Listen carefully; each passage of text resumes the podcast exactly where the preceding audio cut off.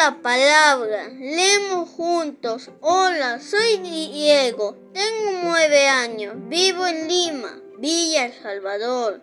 Hoy voy a leer un poema titulado El papel, de Jorge Eduardo Eielson. Escribo con los ojos, con el corazón, con la mano. Pido consejo a mis orejas y a mis labios.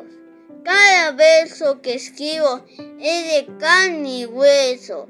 Solo mis pensamientos es de papel. Gracias.